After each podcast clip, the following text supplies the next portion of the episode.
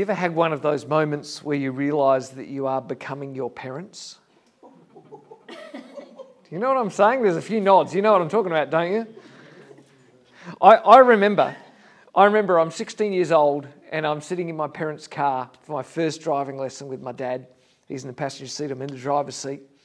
And I'm keen, like, let's get this thing going. And dad says, Before we start the car, son, I need to tell you that a car is a lethal weapon. And he starts this long speech about how, in, you know, in the hands of the wrong people and how, if not used in the right way, a, a car can kill you and it can kill other people. This thing is deadly dangerous.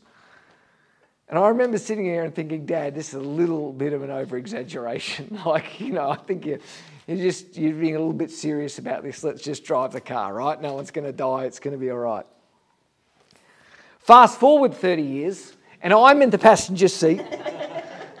My daughter's in the driver's seat, and we're about to drive. And all of a sudden, these words are coming out of my mouth. Beck, before we go anywhere, I need to tell you. And the next thing that came out of my all of a sudden, I'm using the lethal weapon speech with my own kids. And, and I, I'm partway through the speech and I'm now committed, and so I have to keep going with it. But there's another little part of my brain that's like, Matt, what the heck are you doing? You've become the very thing that, you know, like the very thing that I sat there going, don't do this. Whatever you do, don't do that to your kids. And they're like, I'm right there. I'm in deep. I'm becoming my father. And I want to say publicly, my dad's a good guy, and becoming my father's not a bad thing. but isn't it amazing how you can kind of start with something in mind, but well, you sort of drift, you know, and before you know it, you're somewhere where you didn't really intend to be. As a church, we're journeying through the book of Galatians in our Bibles. Um, and I want to say, as I say each week, if you haven't caught up or if you're here and you haven't heard the rest of the series, um, catch up on the series, uh, YouTube and podcasts, uh, Apple and, and Spotify. Um, particularly the first, uh, the first message in this series, we, we talk about kind of the background and the outline. Listening at least to that first message will really help you understand what's going to go on today and in the rest of the series. But as a bit of a summary for those who haven't been with us right throughout the series, um, we started off saying that Galatians, uh, we call it like the book of Galatians, but Galatians isn't a book, it's a letter. Um, it's a letter that Paul wrote around 49 AD. He wrote it to a group of churches in an area called Galatia. The people who lived there were called Galatians. Um, it's an area in what is Turkey now. Like find an atlas and look at Turkey, and that, that's kind of where this is all going down.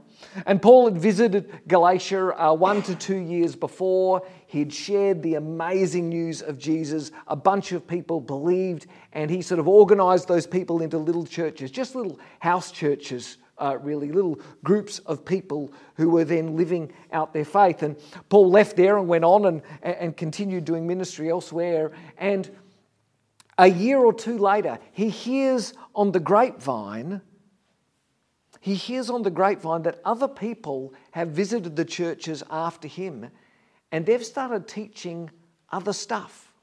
They're, they're telling these churches, they're telling these, these little groups of believers other things about faith and particularly other things about Jesus.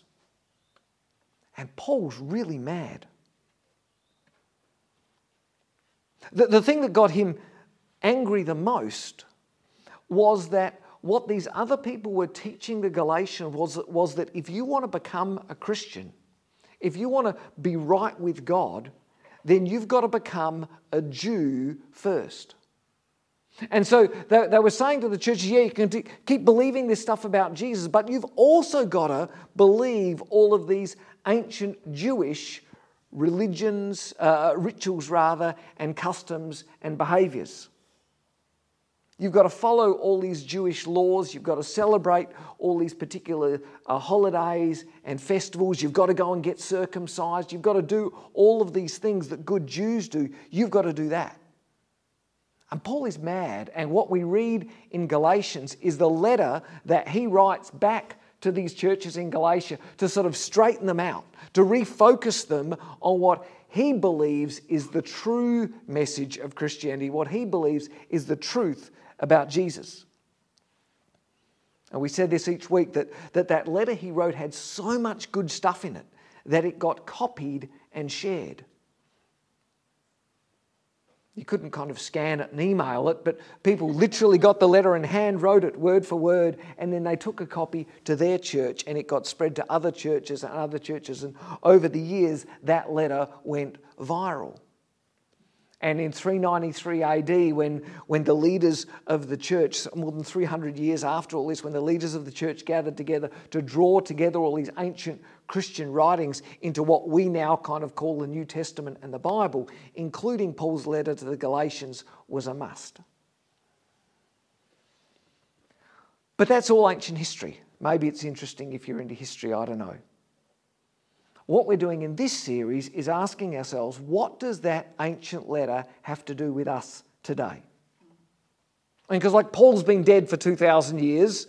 Galatia doesn't exist anymore. I mean, the dirt's there, but we call it Turkey, and you know maybe there's some ancient ruins there, but there's no there's no Galatia. I'm not a Galatian. You're probably not a Galatian. I'm not an ancient Jew. You're probably not an ancient Jew. So who cares what Paul wrote to a group of people in Galatia 2,000 years ago.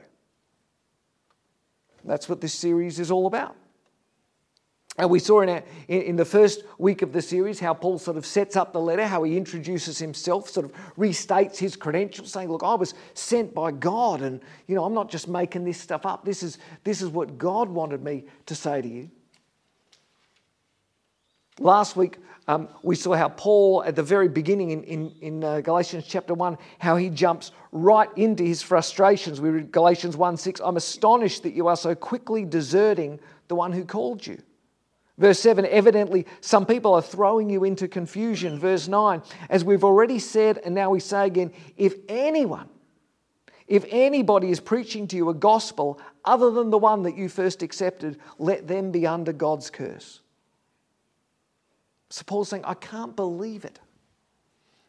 Oh, I can't believe that after hearing the good news about Jesus, after responding to that good news, after finding forgiveness and life and joy and peace and hope, after getting all of that simply by believing the message of God's grace to you, that you Galatians are now being sucked into another message.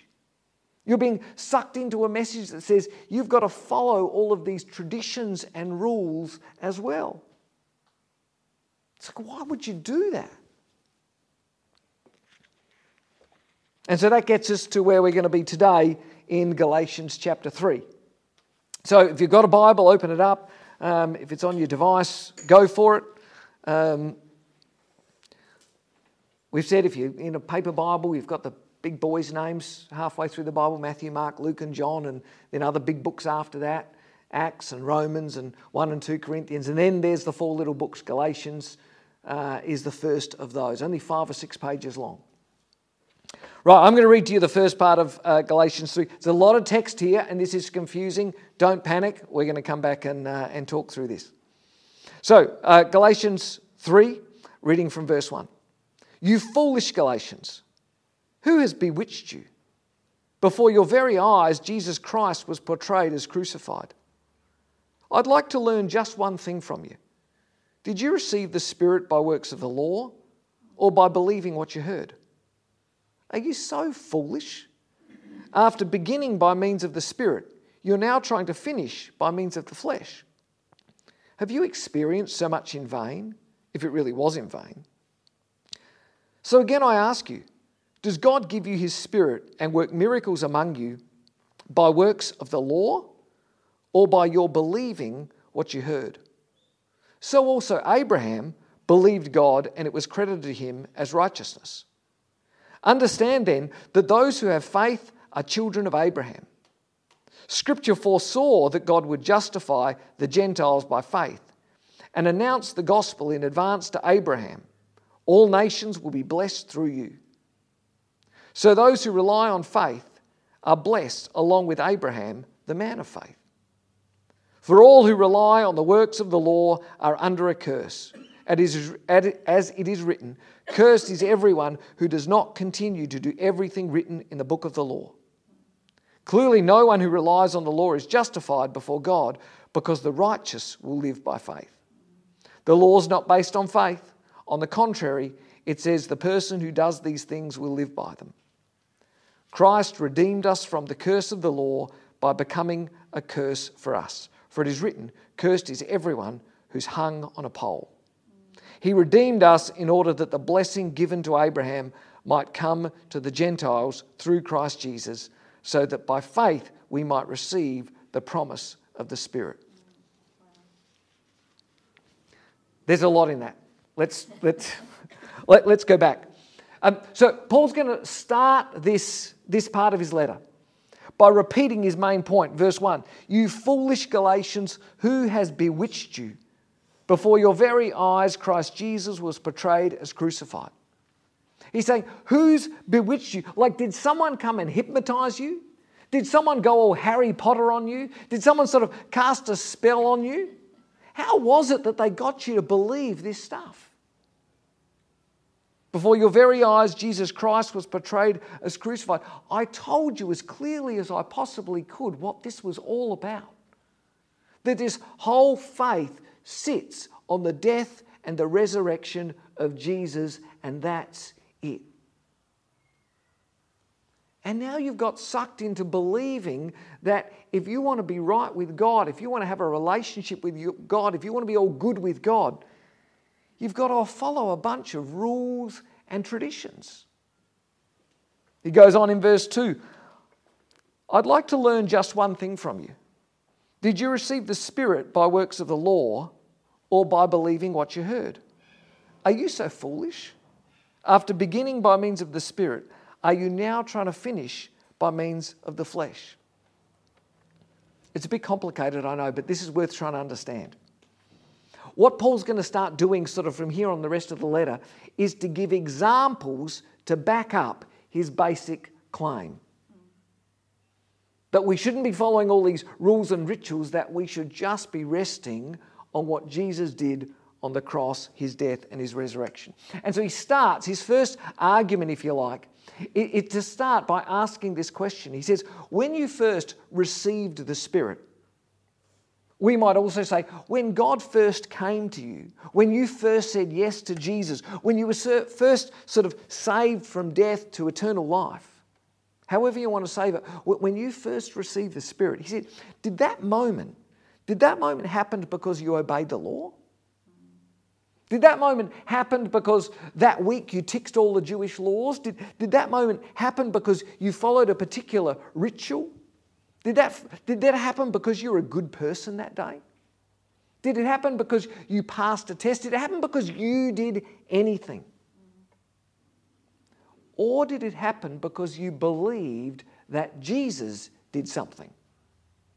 Did it happen because you believed that Jesus did something in his death and his resurrection? Which was it? And of course, they all know the answer. It's like it's a rhetorical question. It's obvious, isn't it? Well, we believed. Yeah, yeah, nothing special happened on that day. We just believed what Jesus has done. So he said, so if your faith started that way, why would you think that it now needs all these extra laws and rules to continue that way? So it doesn't make any sense, does it? He says, if all you needed to get right with God in the first place was to believe what Jesus did on the cross, to believe in his resurrection, Paul calls that faith or the Spirit. He says, if, if that's what you needed to get right with God in the first place, why would you now believe that to stay right with God, you've now got to obey all these other laws and tick off all these other rituals and do all these other things. Paul's going to call that the law uh, or the flesh. That's what he means in verse 3 when he says, after beginning by means of the Spirit, after beginning that way, are you now trying to finish by means of the flesh? And Paul says that makes no sense. I mean, if you start one way, wouldn't you just want to continue in the same way? And then Paul adds another layer to the argument when he says, Remember Abraham. Now, Abraham lived about 2,000 years before Paul did. And he quotes, uh, this is actually a quote from Genesis 15, chapter 6 in your Bibles. You can go look it up. Um, Paul quotes Genesis when he said, Abraham believed God and it was credited to him as righteousness. Now, this next part of Galatians is a bit Bible nerdy, and you really need to kind of know your Old Testament to get this. But remember, Paul is writing to Jews who knew the Old Testament right off by heart. For, to them, Abraham was a hero. Everyone knew Abraham. Quoting Abraham to them is like quoting Elvis to someone who likes rock and roll right? Oh, yeah, thank you. it's like quoting, quoting Yoda to a Star Wars fan or Don Bradman to a cricket fan, right? They all knew who Abraham was. They, so you might listen and go, Who's Abraham? The, the people he's writing to absolutely knew who Abraham was. And to say, now, you know that Abraham was right with God, don't you? I mean, it's like saying, Did Elvis know anything about rock and roll? It's like saying, Does Yoda understand the Force? Does Don Bradman know how to bat? Like to them, it was totally obvious. Well, of course, Abraham was right with God. Like, he's the guy. And then Paul drops this bomb on them and says, So think about it. He said, Abraham lived 430 years before God gave Moses the law. So if Abraham got right with God 430 years before there even was a law, then surely you don't need the law to be right with God. Absolutely. It's a drop the mic. It's like, ah.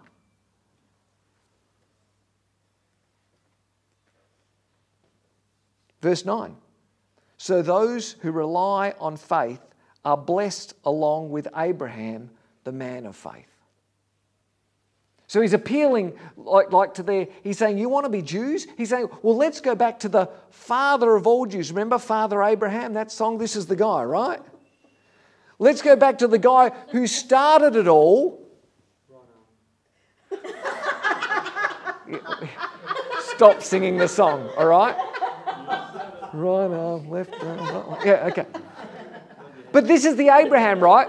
If you're an ancient Jew, this guy is the OG, right? He's the guy that started all of this. And Paul's saying, so if you want to take a Jewish argument, let's go to the guy who started all. Well, he didn't obey any of the laws, did he? Because there weren't even any laws. There weren't going to be any holidays. There weren't going to be any rules. None of that stuff was going to appear for another 430 years. And yet, this is the guy that said, No one was more good with God than Abraham. So, how does any of that relate to me and to you? Because I said before, I'm not a Jew. I don't know very much about these ancient Jewish customs, maybe neither do you. I really don't know the first thing about Abraham.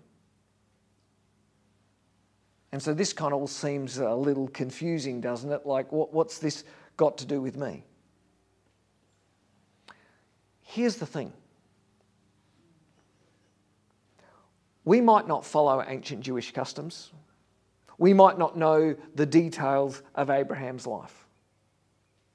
But 2,000 years later, we can still do just the same things with our faith, just the same things with God that the Galatians were doing. It's so easy for us to start off one way and then to drift into a relationship, to kind of drift into a way of seeing God that is different, that is about keeping a whole bunch of rules. And if you're a Christian here this morning, if you're someone who says, Yeah, I follow God, you know exactly what I'm talking about. Somewhere in your life, there was a moment when you realized for the first time that God loved you. Somewhere in your life, there was a moment when you realized that God knew you, He cared about you, and He loved you. Not because of anything you'd done, but simply because He created you and you were His. And even though your life was far from perfect, it dawned on you that God loved you enough to die for you anyway. That God loved you enough to die so that you didn't have to. And you had a moment where you realized that even though you were a mess, that even though your life was not what you wanted and certainly not what God wanted, that Jesus loved you and died for you anyway. And somewhere in your life, there was a day or a season when you started to believe that. When you accepted that, when you, when you said, in whatever way it worked out for you, when you said, Thank you, God. And when, as a result of that, you decided to turn your life around and stop going your own way and to start going His way. And that was awesome, wasn't it? Some of us can remember a day and a date. April the 18th, 1987 for me. Some of us, it's a season. It's just kind of, I remember that time in my life. But then as time goes on, your life starts to change. You start to move away from some of the destructive habits and some of the negative things that you do in your life, and you start to follow God's ways more. Your language starts to change. You start to control the way that you drink. You start to watch less porn. You start to become less selfish and more generous with your money. Your mind and your heart toward other people and sometimes you, toward yourself starts to change. Your life starts to become controlled more and more by the things of God. You feel like Paul felt when he wrote in Galatians 2:20, I no longer live, but Christ lives in me. You start to feel like your life was starting to be sort of taken over by the Spirit of God. And it's a good thing, it's an awesome thing. But then something shifts. It's, it's small, but it's really important. Something shifts, and, and you can start to think that God loves you because you control your drinking. You start to believe that God loves you because you watch less porn than you used to. You start to believe that God loves you because of how much money you donate to your church or you donate to charity. You start to believe that God loves you because of the way your mind and your heart has changed toward Him. And then you can start projecting that onto other people. You don't say it out loud, but you start to look at other people and you think, well, God lo- must love me more than him because I know he swears more than me. And I know that, that God doesn't think she's too good because she's really selfish with her money. And I know that God must be shaking his head at that guy because I'm sure that he still watches porn late at night. That's exactly what was happening in the Galatian church. It's exactly what Paul got fired up about. You might not understand much about Abraham. You might not know much about ancient Jewish laws and religious and customs. But if you're a Christian, I want you to hear what Paul is trying to say to you. Paul is trying to say to you, I want you to stick to the message that I gave you in the first place.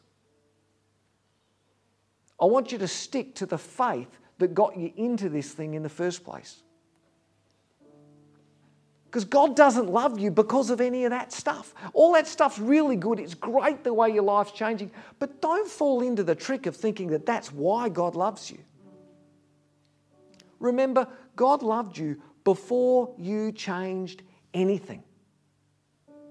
Before you even wanted to change anything, God loved you. Paul wrote a letter to the Romans, and he wrote it this way He said, God demonstrates his own love for us in this, that while we were still sinners, Christ died for us. While I was a mess, but before I even thought about changing anything about me, that's the moment that God loved for me and reached out for me in his love in the death and the resurrection of Jesus. You didn't get right with God because of anything you did. You got right with God because you believed a promise. You got right with God because you accepted His forgiveness, because you accepted what He did for you on the cross. God loved you and died for you before you did anything, and that hasn't changed. So, why would you now live like God's going to love you more because you keep some rules? Or because you're a nice person? Or because you give away this much money? Or because you do this or don't do that? That's the important message that Paul's trying to speak to some of us this morning. But I also want to speak to some of us who haven't yet made that decision.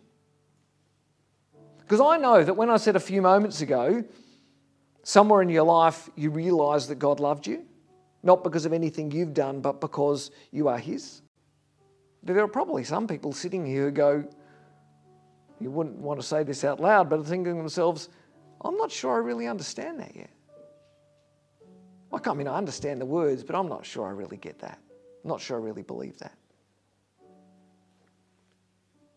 When I said that you had a moment when you realized that even though you're a mess, that Jesus died for you, that some of you are thinking, well, truth is, I'm probably still a mess. And I'm not sure Jesus would want to die for me anytime.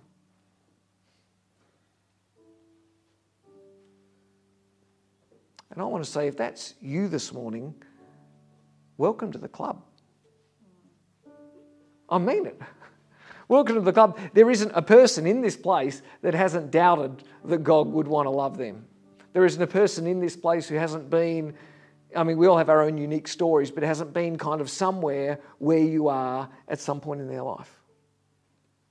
And if any of that feels true to you, then I believe Paul's message from Galatians for you today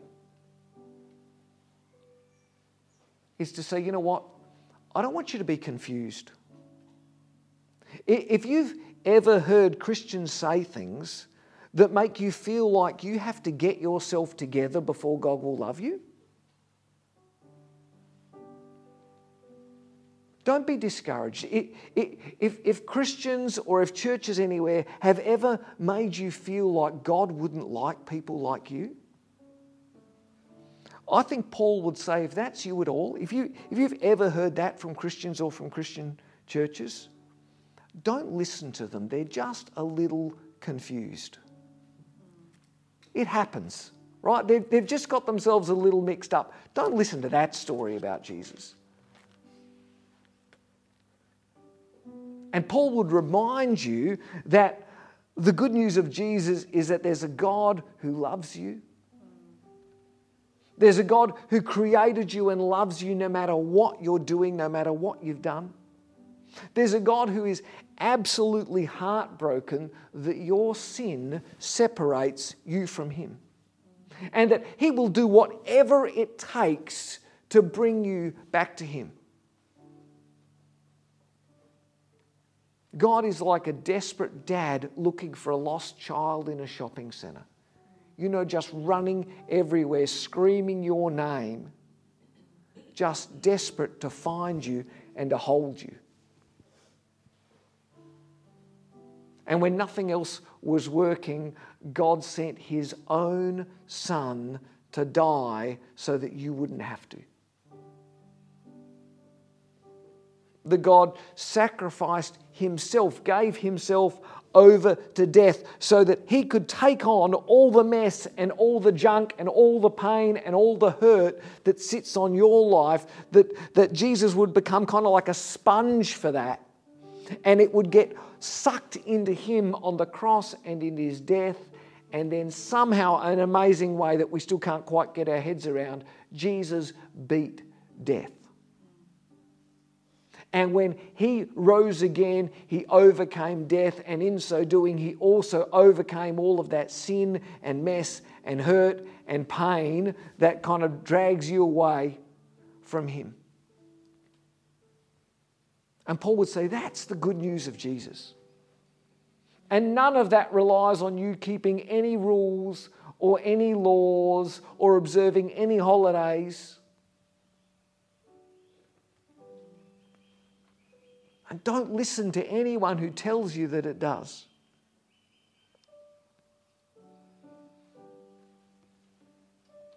So, whether you're a Christian already or whether you're still kind of early in the journey and checking this out, I believe Paul's ancient letter has something to say to us today. Reminding us that God loved us before we became nice people. That God loved us before we became good people. That God loved us before we started doing all of those things, you know, before we got on our YouVersion Bible streak, God still loved us. And Paul's letter warns us not to get sucked into the idea that God loves good people and nice people and that you've got to be a good and a nice, rule obeying person before God will have a second look at you. That's the reason that this letter from the Galatians is so valuable to us today.